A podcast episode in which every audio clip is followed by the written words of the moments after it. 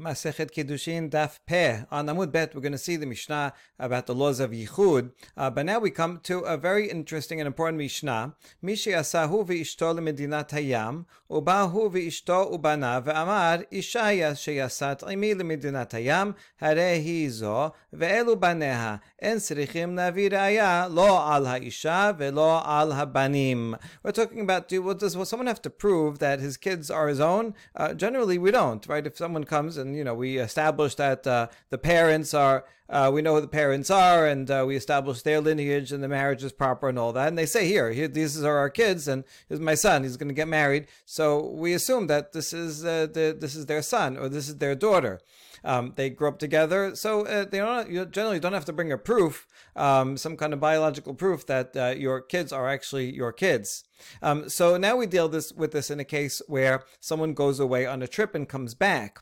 Uh, we have uh, four different cases. The first one, a person goes on a trip, he with his wife, and they go away for uh, uh however long, maybe a few years, and then he comes back, he with his wife and his children. He had children on uh, while he was there and he comes and says, This is the wife that I left with to uh, overseas, and uh, this is her. I came back with her, and these are her children. So therefore, the their their lineage. Uh, once we, assuming we checked out the wife before they uh, before they left when they got married, and we established what her lineage is. Um, so then we can assume that these are her children, and so this is, this is their children, and they we don't have to check the lineage. So in this such a case, we do not. She does not have to, have to bring any proof, not regarding the woman and now regarding the children. Now regarding the woman because it's the very same woman that we was married here, so we could recognize her. Okay, this is the same same wife and not with the children either, because we assume it's the same children. Why do we assume that these are in fact her kids? Maybe they're just some random kids that they picked up uh, picked up along the way, or someone else's children. Gemara will explain because the kids are clinging to their mother, and so we assume that uh, that's theirs. It's kind of like today, if you travel uh, domestic with kids, you don't have to prove, you don't need any identification for the kids. You say this is my kids, and they and they let them on the plane. They don't, they don't have to check the names or that they're your kids. Um, that's assuming that the kids are like you know nice and quiet and um, uh, going along with you. Um, if the kids are like you know yelling and saying why stop kidnapping me, I want my real mom, um, then probably the, um, uh, uh, the TSA guards will uh, bring you into questioning and say, and then you'd have to uh, uh, figure out some proof of why your kids are saying this. Are they actually your kids? So that's the same thing here. Um, the family comes back and the the kids are clinging to their mom, which is as usual. Then we assume that that is in fact the mom. And so the father does not have to bring any proof regarding um, any of them. Second case, meta ve'elu baneha mebi re'aya al habanim ve'eno mebi re'aya al ha'isha. A guy goes uh, overseas and he uh, and and he said and he comes back and says, "Listen, my wife died while overseas, but these are her sons." Um, so then he has to bring proof regarding the children that they are in fact children of that of, of that mother. He brings some kind of proof for that, but he doesn't have to bring proof about her because we know her lineage from before that, before we left, before they left. So we know who the mother is, and as long as you establish that these are the kids, so the kids will have that lineage. Third case, Isha nasati minatayam, zo, ve'elu baneha v'iraya l'isha, ve'en sarich laviraya. Now it's going to be the inverse. A guy goes away and he's single. And when while while he's overseas, he gets married. So he comes back um, with a wife and children, and he says, um, "I got married overseas. This is my wife, and these are her kids." In that case, he has to prove uh, regarding his wife. He has to prove her lineage. Right? What is she? Is she uh, Jewish? Not Jewish? Mamzer, Halala, uh, can she marry a Kohen? Whatever, with all the things that you'd have to prove. If he's a Kohen, that then he has to prove that uh, she is marriageable to a Kohen. And once you uh, uh, once you prove her status, um, then you don't have to say anything about the kids because the kids are clinging to her. So then you can assume that these are in fact her kids. Um,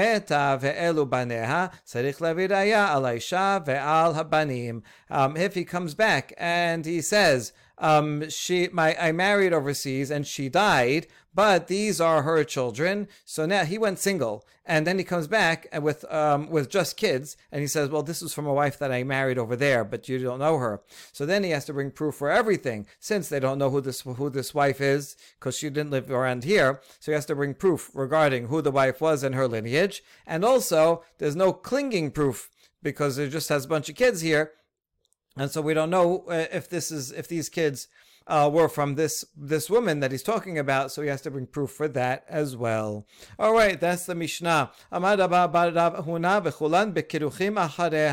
Ravuna says, when do we believe? When do we say that you don't have to bring proof that the kids are really theirs? That this this mother is the mother of these children only if they're clinging to her. But if they're yelling and screaming and trying to run away and saying, "I want my, my real mom," then uh, there's uh, obviously something wrong.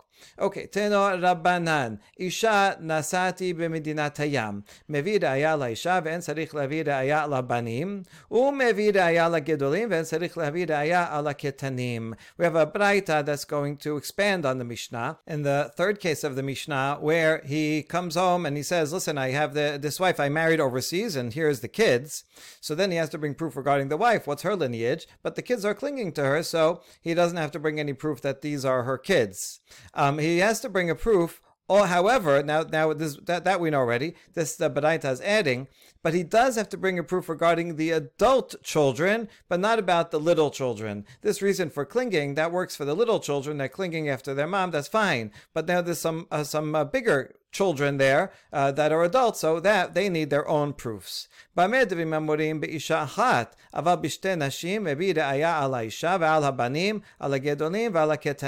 However, when is this true that you don't need proofs that the minor children are uh, are born from this mother? Only when there's only one wife. But if there were two wives, then you would have to bring a proof um, on for the for the wives and for the children, both adults and the and and, and minors. Uh, Rashi says is talking about a case where um, he comes back. He says, "I had two wives, um, and I had children from both of them back in the other country. One died, and so now he's coming with only one wife." Uh, Rambam says he actually shows up with two wives uh, there. Uh, this might reflect the difference between uh, Rashi, who was living in Ashkenaz, where they did not allow um, polygamy, uh, so that would be you know, we had one wife, maybe she died or divorced, and then he married another one after. And Rambam is talking about a case where yeah, he has two wives, and he shows up with two wives. Okay, so in this case, um, uh, because we have these, uh, there's one woman there, uh, we'll follow Rashi, and uh, the there and there's kids there, but some of the kids are hers, some are not. The fact that they're clinging to her isn't because she's the real mom. It could be that is the stepmom, but they still love the stepmom. She uh, brought brought them up. Um, so uh, he says, listen, there's two wives, so we don't know which one's which. Um, and so we have to we need proof about who is who is the mother, what's her mother's lineage of each of the women, and we need proof about which um, kids are the children of this one and that one. Amar Resh Lakish, shenu ela bekotche hagevul, ava chasin lo. Rabbi Yochanan amar afilu chasin. Resh Lakish says that when you um, the, the the fact that the kids are attached in the cases above in the Mishnah where we say we don't need proof, that the, the clinging of the kids is enough proof. Resh Lakish says that's only enough proof regarding kodashim that you can eat outside of the outside of outside of Israel. That's referring to teruma which is only the Rabbanan outside of Israel. That's the the clinging proof is only good enough for uh, the fact that these kids uh, will be able to eat teruma. Um, let's say if they're uh, if the father is a kohen and uh, she is um, someone who is fit to marry a kohen, so therefore the kids can eat teruma. That's that's enough. But for Yochasin, when those kids want to come and get married, and we're going to have to decide if they're going to if they're going to marry a kohen or whoever they're going to marry, we, we need to make sure that the the uh, lineage is proper. Then we will need proof. Or eventually, we're going to need more uh, more uh, and better proof. This uh, clinging thing is only good enough for tiruma. Yochanan says no, even for Yochasin, you have a family, they come, the kids are clinging to their mom. You assume that that's that that's them, and even for marriage purposes, you can assume if the parents are good, then the children are also good. Uh, Rabbi Yochanan is consistent with something else he said. Amar Rabbi Haya, Bar Abba, Amar Rabbi Yochanan, Malkin al Chazakot v'Chazakot, Solkin v'Sorfin al Chazakot, Ven Sorfin Truma al Chazakot. Rabbi Yochanan says that we'll give someone lashes based on a chazakah. This over here is, is a chazakah. Usually, if the kids are clinging to their mother, then they are they are the children, the biological children of the mother. And based on that, we would give someone lashes. I will give examples, or we can give sikila or serefa, stoning or burning punishments um, based on a, a presumption. However, regarding tiruma, tiruma that becomes tameh, you can't you, you can't eat it. The kohen can't eat it, but all you have to all you could do is burn it. You can benefit from the burning. You can uh, burn it for light or for heat, but you do have to. But you can't. Uh, uh, get any other, you can't eat it. Um, so, um, but you can only burn tiruma if it's tameh. If it's tahor, you're not allowed to burn it, then you have to eat it. So, if we have a chazakah regarding some, some tiruma over here that it's tameh, but uh, chazakah is not good enough, so we find we won't eat it, but we're not going to be able to burn it either because only chazakah. You need better proof that it is tameh in order to burn it. We'll have to just leave it in limbo. Okay, so that's Yochanan. Chazakah works for these punishments, but it doesn't. It's not sufficient for burning teruma. Now let's explain. Malkina chazakot kerav Yudah, damar Rav Yudah, nida b'shchenotea, ba'ala aleha mishum nida. When would we uh, give someone lashes based on a chazakah? As Rav Said, let's say a certain woman is known to be a nida at, at, this time period by her neighbors. The neighbors, they are, they all talk to each other and watch each other and what they do and how they dress. And so the neighbors know that she was, this woman was nida during this, uh, uh, this uh, time period. And there's witnesses that the husband uh, was uh, slept with her during that time. The punishment for sleeping with a nida is malkut. So even though it's only chazakah, we don't have proof that she is was was nida at this time, but based on the chazakah of, the of the neighbors, she will get malkut. So that's the first case. So kim v'sorfin al chazakot kedirabba baravuna damar rabba baravuna ish veisha tinok ve'tinoket sheigdilu betoch habayit nizkalin ze al ze v'nisrafin ze al ze. In the case of Sikila and Serefa, based on a chazakah, is what Rabbat Baravuna says. Let's say you have a man and a woman, a boy and a girl, who all grow up in a house together. So the assumption is that this is a family and that these children uh, are the son, is the son and daughter of this uh, of, of this woman, um, and uh, it could be that this the father is also their father, or not, or it could be that it was her children from a previous marriage. Doesn't matter. Um, and then we have a testimony that the mother had relations with the boy. So then um, there's a chazakah that they are related, and if they're related, then that's incest, and that relationship um, deserves stoning, and so you would stone, even though there's no proof that um, that this son is in fact the biological child of the mother. But the fact is that they grew up together as a family. That's a chazakah, and based on that assumption, is strong enough to give them sikila. Or if the father was with this girl, then even if it's not he was not the father, even if it's just his wife's daughter, that is sufficient to uh, make that also irva, and the punishment for that would be serefa. And so again here, even though there's no proof that this daughter is the biological daughter of the of the of the um, woman in the house, um, but we assume that it is so because they grew up together. And so this is going to be, if not, if even if it's not the father, it's still his wife's um, daughter, and that requires serefa. That's the chazakah for those punishments. Amar Rabbi Shimon ben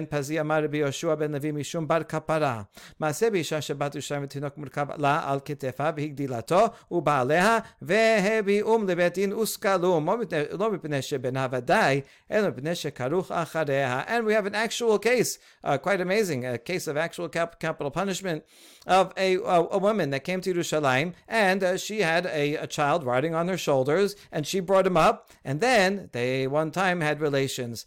Um, and so they came to Beit Din and the Bet gave them, sto- stoned them, not because we know for sure that was, this was the child, there was no proof, but because uh, he clung to her, that's sufficient proof that um, this is her biological child, and so they did in fact stone them. Um, again, we know we don't have stoning is not very often. Once every every seventy years is even would be a cruel court, but okay, once in seventy years, this is the case where um, uh, where such uh, capital punishment uh, might have been given. Ve'en sorfin teruma ala chazakot. Damar Rabbi Shimon ben Lakish sorfin ala chazakot. Rabbi Yochanan amar en sorfin. The last statement of Rabbi Yochanan is that we're not going to burn teruma only based on the chazakah that is tameh. We need proof that is tameh. This itself is subject to a machloket. Damar Rabbi Shimon ben Rabbi Shimon ben Lakish Resh says we do burn um, uh, tiruma, even just based on a chazakah. And Yochanan says, no, we don't.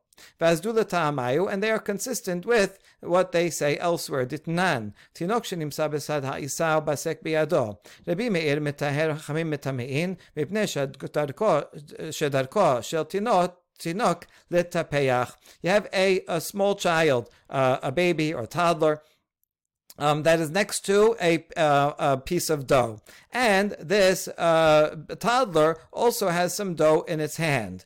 Um, so uh, uh, the assumption is that toddlers um, touch all kinds of things. They go outside, they play with uh, dead uh, mice and rats and lizards. That's what they like to do. That's, you know, um, in the olden days, they would go play with those things. Um, they didn't have so many toys in the house. So the assumption is that toddlers are tameh. They're always touching all kinds of things. And and so now he has a piece of dough in his hands, um, and there's a piece of dough on the table. So is the dough in his hands from that, and that would mean he touched he touched the dough on the table and made it tameh. Do we assume it is or not? Is machloket in this mishnah? Rabbi Meir says the, the dough on the table is tahor.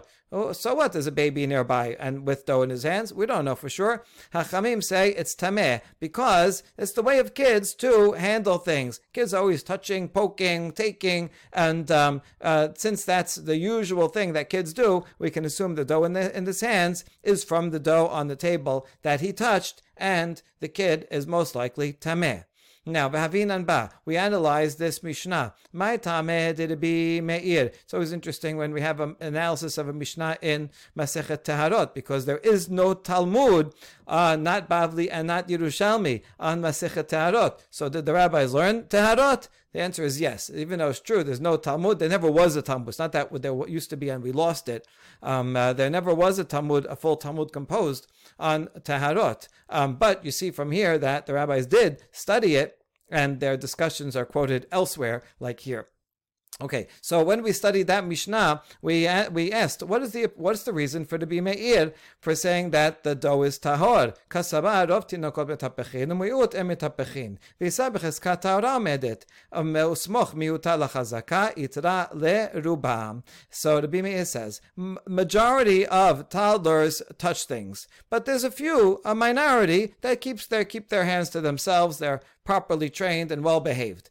Um, now, the dough itself has a chazakah that is tahor, right? The adults who uh, who who made it, they made sure that it would be tahor and left it there, you know, and and uh, the adults, uh, so they, the adults know it was tahor from before, so there's a chazakah that is tahor. So you need something to ruin that chazakah.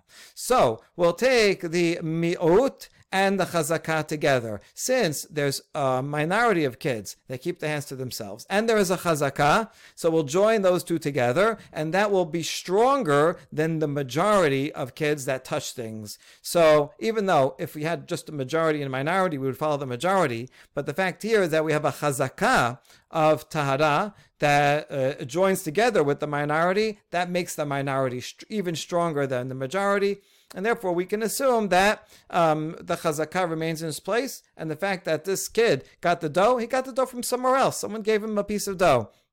And this is the type of kid who keeps his hands to himself. And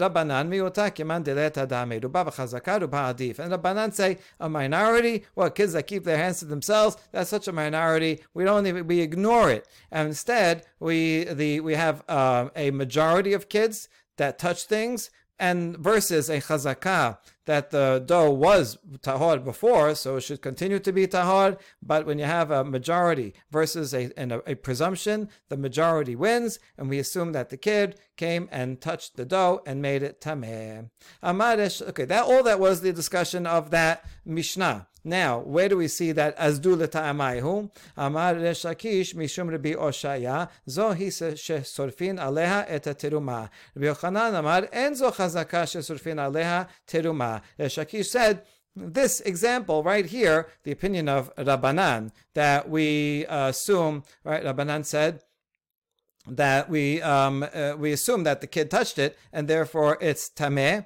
Um, so this would be this is exactly the case of uh, something. If this is hala like teruma, has to be in betahora, and if not, you have to burn it. So the Resh Lakish says this is a case that you would burn um, teruma. In, let's say the same situation where you had um, some teruma that was tahor, and then the kid is nearby and he has some of the same type of produce in his hand hand, and um, we assume that the kid touched it, and therefore that that that uh, assumption based on the Rav is so strong that you would even burn it. That's a shakish. Rabbi Yochanan says no. This is not called a presumption that we would burn it uh, burn upon it. In other words, in this case, it's uh, we're not sure. We have to set it aside. It could be that the kid touched it and it would be tameh, but maybe the kid didn't touch it and has a chazakah that it was tahor, and maybe it's a type of kid that doesn't touch things. It could be this way, it could be that way. So you know what? You have to leave it aside. You can't eat it, and you can't burn it. So that's the uh, example of Resh Lakish that says we do not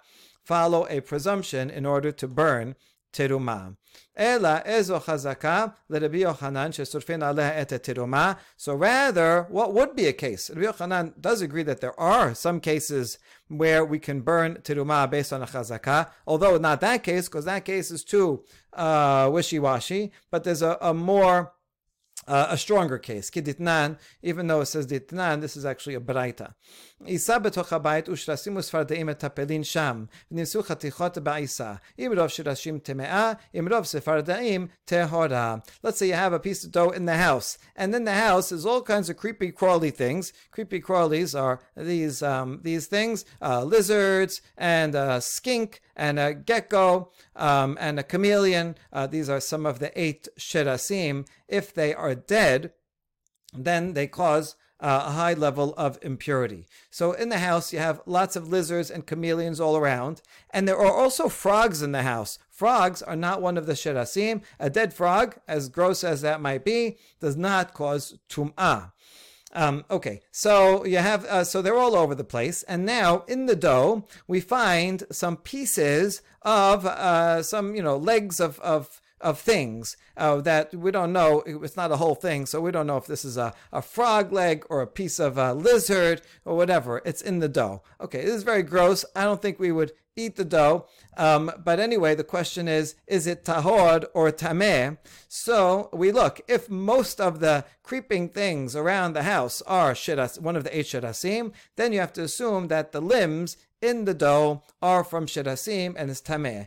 But if the majority of the things in the house are hopping around and they are frogs, then the, we assume that the pieces in the dough are frog legs and the dough is tahor. Uh, so here you see that this is a case where Rabbi Yochanan would say we would follow the majority. Mm, um, and so this is a, a, stronger this is a stronger majority than the other one um, because the, it's it's right here. You can actually you know kids like you know most kids do this. One kid doesn't do that. Um, that's harder to quantify. Here you can actually go around and, look around and see how many frogs there are how many sherasim there are in the house. So here if it's a majority sherasim then even though it's not 100% sure but this is sufficient of an assumption that you could take this dough and you can burn it if it's uh, uh, teruma. Tanaki Rabbi Yochanan, shene devarim en da'at lishael, v'asum chachamim kema sheyesh da'at lishael, tinok ve'od acheret. We have a baraita that supports Rabbi Yochanan.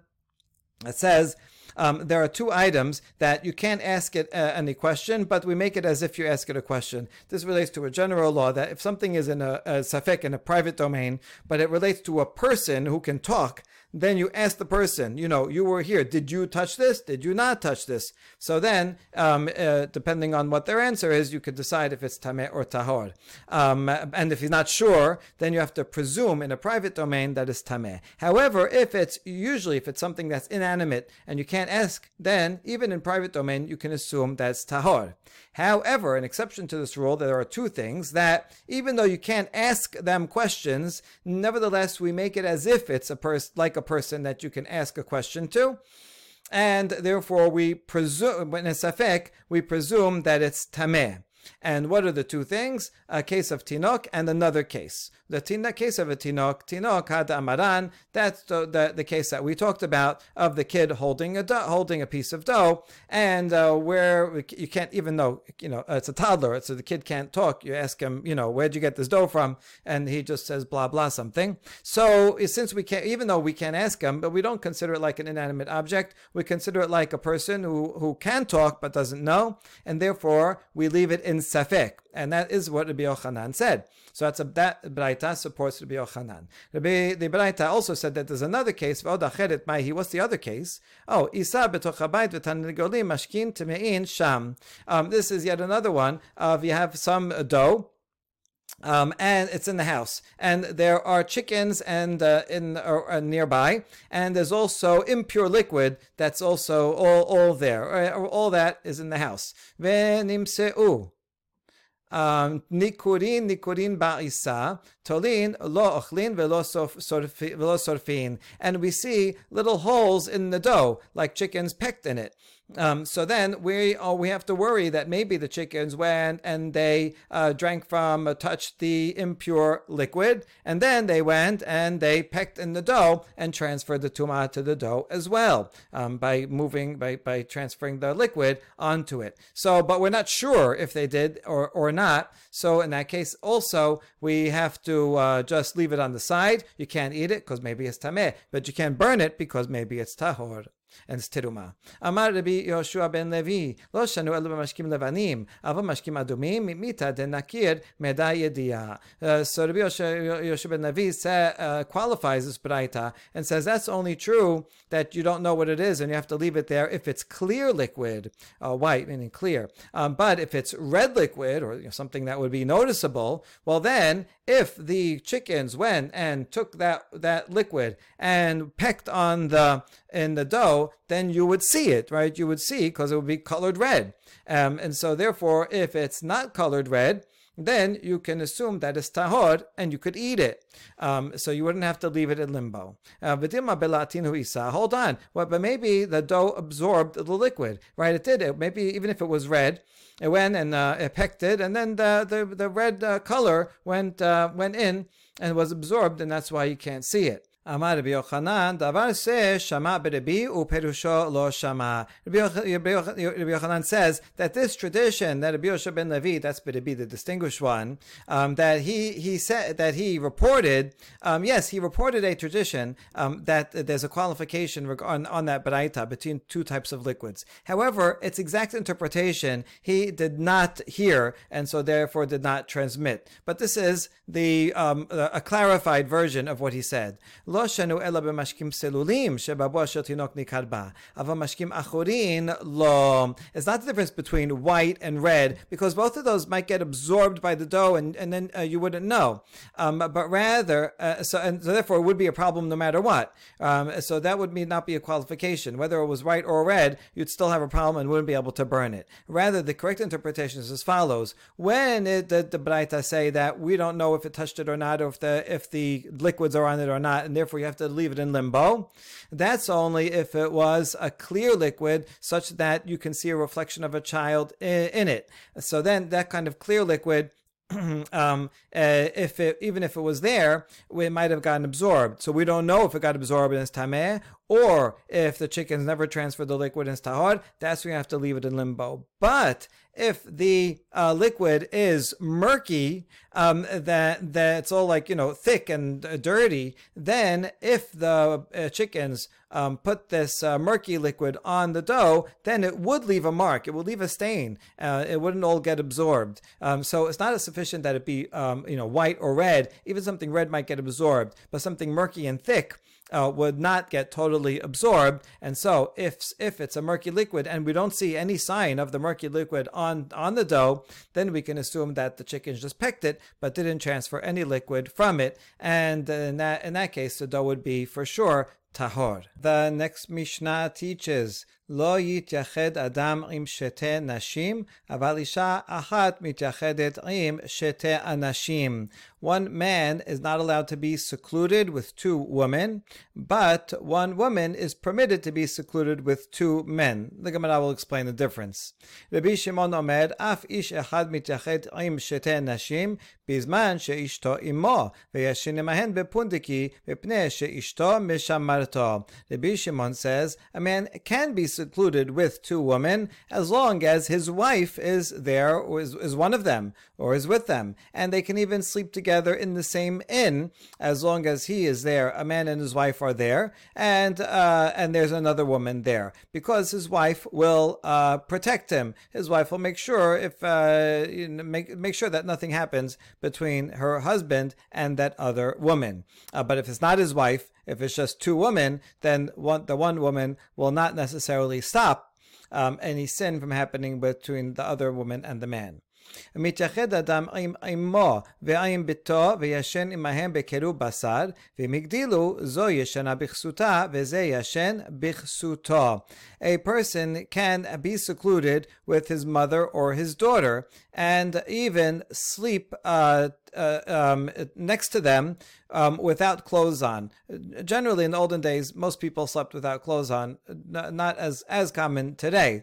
So the point is here that a um, um, um a father can uh, sleep in the same bed as his daughter, or a mother in the same bed as his son, as her son. Um, but that's only if they are small, if they're if they're children, if they're minors. But if they if they grew up, then they have to be clothed. Um, they can sleep in the same bed, but only if they have clothing on. All right, that is the Mishnah.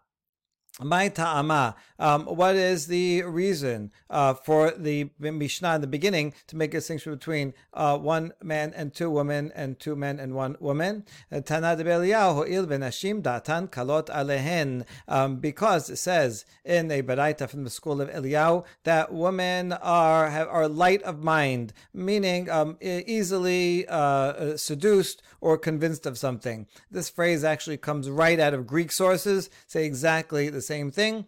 Um, uh, that uh, they're light of mind and can be easily convinced. Therefore, if you have two men and one woman, and uh, one of them, uh, uh, one of the men and uh, the woman think of starting to fool around, the other man will stop them and say, "Hey, you're not allowed to do that. Stop that." And so we can be sure that one man will stop them or report them if they did that. But if there's two women and one man, then the one man might convince the other one, hey, just don't say anything. It's okay, you know, and he may sin and and um, be able to seduce or convince the other woman, and she won't stop them. So um, uh, that's why um, that would be a problem of yichud, whereas two men would not be a problem of yichud. What is the source of this prohibition?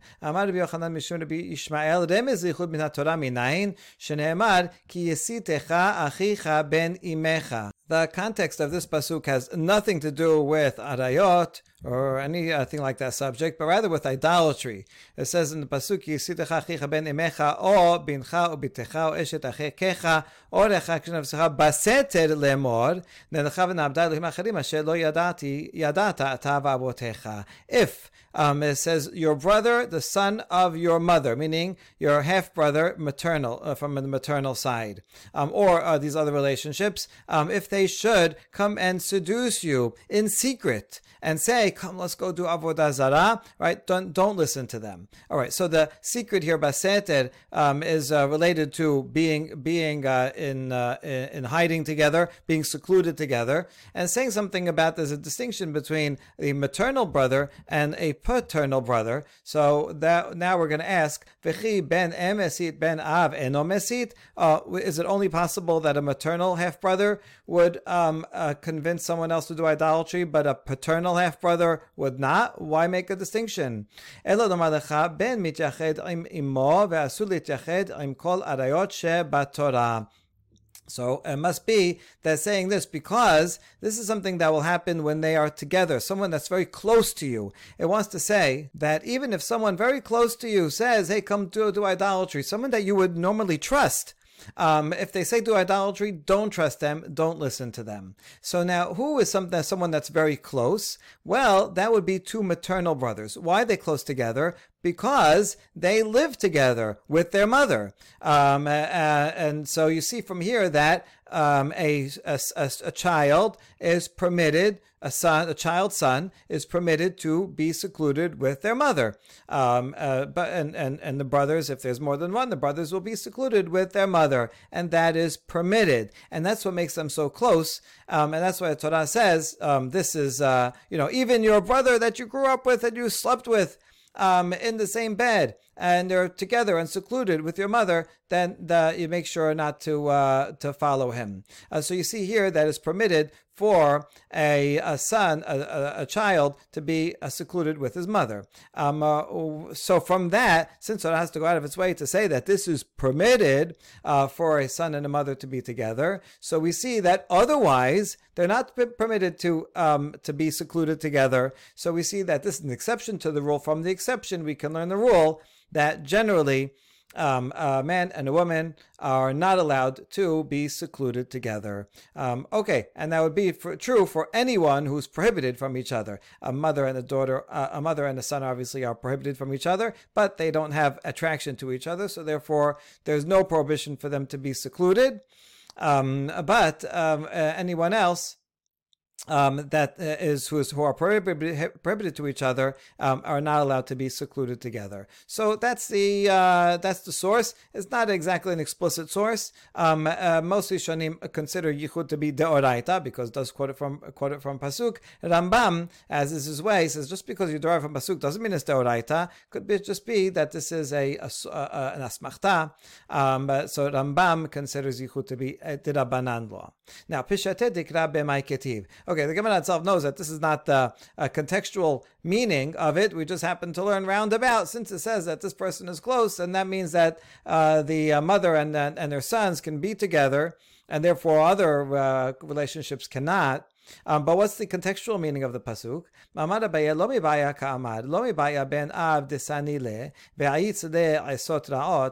ben em de lasani le, em asaiti le kamash. Okay, the reason in context that it talks about a maternal half-brother um, is because it's saying not only this, even that. I don't have to tell you that if you have a paternal half brother, but they usually hate each other because paternal um, uh, brothers are uh, competing for the inheritance. So they're not going to trust each other. You know, you're giving me advice. This is some kind of bad advice. You're trying to get rid of me. Um, so uh, a person is not going to uh, uh, listen to his paternal half, may not listen to his paternal half brother. Um, and so there, you should make sure not to listen to him. But the Tanastic say, in addition to that, even a maternal half brother, where they don't hate each other because they're not, they have different fathers, so they're not uh, rivals over inheritance. And so there you might think that, oh, maybe I should listen to my, my maternal half brother must love me, must be giving me good advice. No, if the advice is about idolatry, do not listen. So that's why in context it talks about a maternal half brother, um, but indirectly we learn that maternal half brothers are close to each other. They live together, whereas paternal half brothers do not live together, right? And that actually is another uh, another way to, to provide this proof that um, a son would not be able to live with his uh, with his father and stepmother, because that would be yichud for a son to be with his stepmother in, in yichud, and that's why um, if there was such a situation of divorce and and um, and uh, uh, then the son would likely stay with the mother because yichud is permitted there, but not with the stepmother, where yichud is not permitted. Okay, Neema matintin de loka Abbas Shaul. It seems that Amrishna would disagree with the opinion of Abbas Shaul. De Tanya, kol shloshim yom yoseh b'chek v'nikbar be'isha achat u'shnei anashim, אבל לא באיש אחד ושני נשים. Abbas Shaul omer, af באיש אחד ושתי נשים. Braita is talking about if a, a child dies within 30 days. So you don't, we, we don't have a big whole big funeral um, uh, with a with a, a, a, a, coffin and a lot of people coming and procession and uh, rows of of comforters. That that's a general a funeral is going to be have all that all that ceremony. But for a baby that's less than thirty days old, um, uh, one goes without uh, without a coffin, but rather someone an adult will just hold the baby um, uh, on, in their chest and uh, you don't have to go with a lot of people, but three people would be sufficient to uh, give uh, just a little bit of honor. And now, with those three people that go out, you have to remember cemeteries in those days were uh, far out from the from the city, so you'd have to walk uh, for quite a bit, and you would be secluded. Secluded doesn't only mean in a room with a locked door; it means even if something is far away from the city where there's no one around. So to go out to the funeral procession, it's uh, okay to have one woman and two men go. Uh, maybe the mother is going to go, and then you know two other men um, to go and help out, do the digging, whatever. Um, uh, but not one man and two women should not go.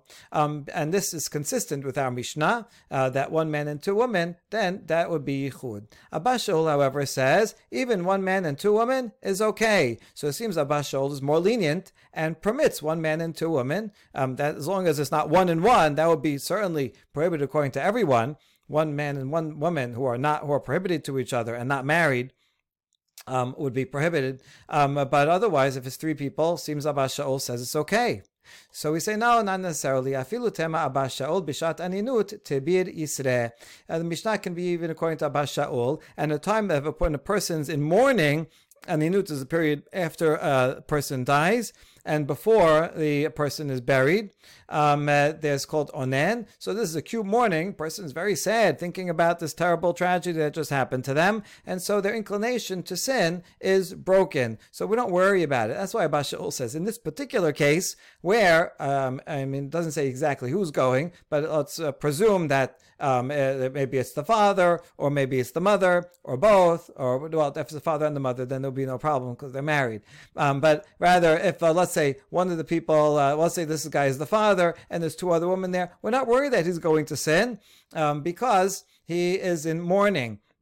And so that's why it's permitted. Uh, Rabbanan sabde ma'it onen adam hay geber al afil b'shat aninuto shel adam yisro mitgaber alav. Rabbanan say even at a funeral, um, still you cannot. Uh, you have to keep the laws of yichud that a person's uh, yetzer hara is so strong it can even entice a person even when a person is in mourning. And he learns it from this pasuk ma'it onen adam hay. Literally, you know, how can a person make a make a claim or complain um, uh, a human uh, for his sins, right? Meaning people, everybody's guilty, and so what complaint do you have to, can a person have to think that they're innocent and they have nothing bad deserving uh, coming coming to them?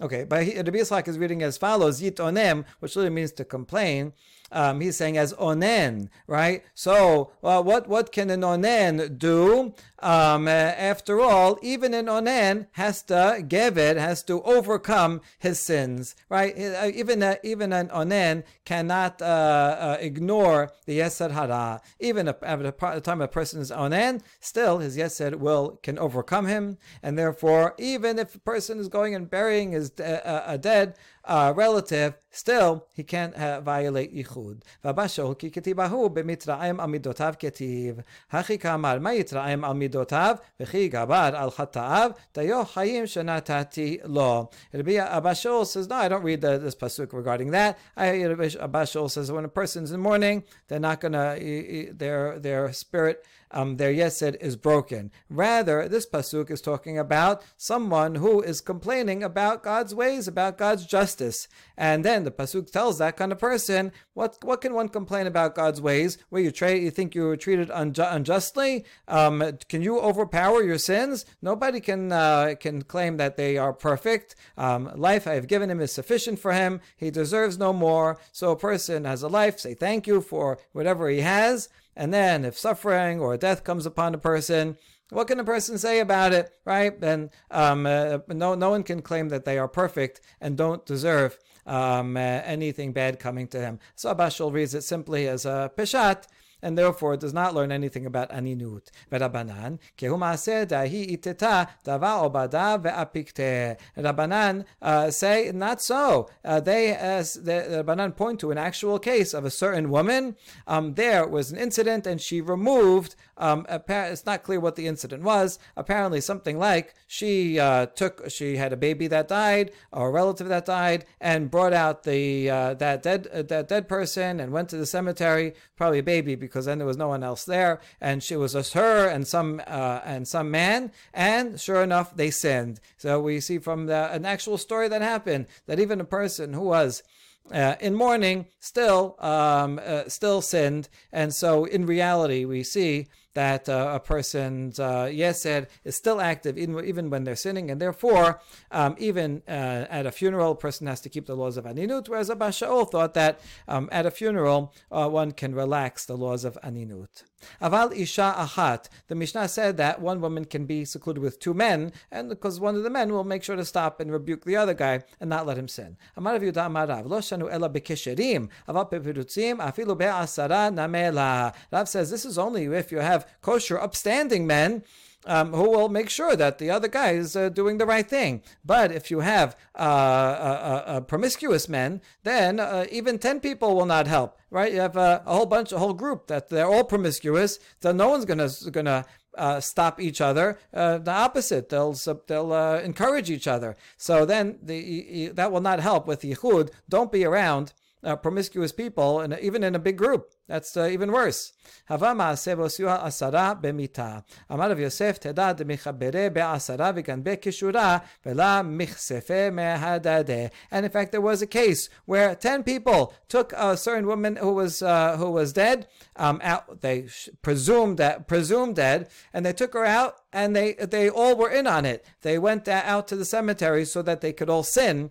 Um, so even 10 people who have a bad plan can cooperate to do evil. And Rav Yosef says, look, another example where you can have, let's say, uh, people want to steal a heavy beam and needs 10 people to, to carry the beam. So you get 10, 10 thieves to join together and no one stops each other to say, hey, maybe we shouldn't do this, this is not a good thing. No, 10 evil people will join up together and all uh, do a sin together. So that's true in stealing, it's true in arayot also. Um, make sure that uh, you hang around people that are kisherim, that are trustworthy, that will set you on the right path um, just in case you uh, stumble, and only if you're around kisharim, then um, you can have uh, be alone, secluded with two men and one woman.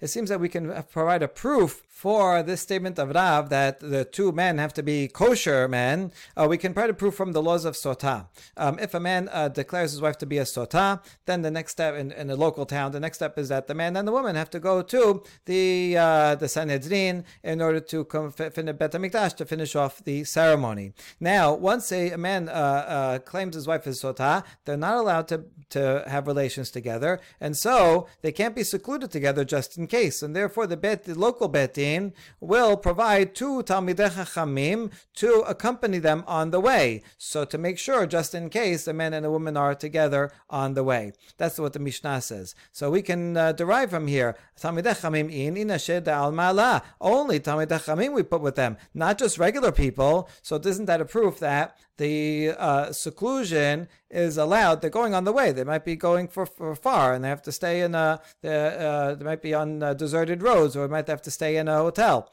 or somewhere together. So you could you have to provide Talmidei Chamim, meaning kosher people that's when the laws of Yichud uh, don't, uh, uh, uh, that's, that's when it's permitted to be secluded with one woman here, and actually there's three guys, um, uh, but they have to be Tachamim. If you just send regular people, then it won't help because maybe those those people are promiscuous people and won't stop this, the, the husband and wife from being together. So that's good, is that a good proof for Rav? And we say not necessarily. Now, the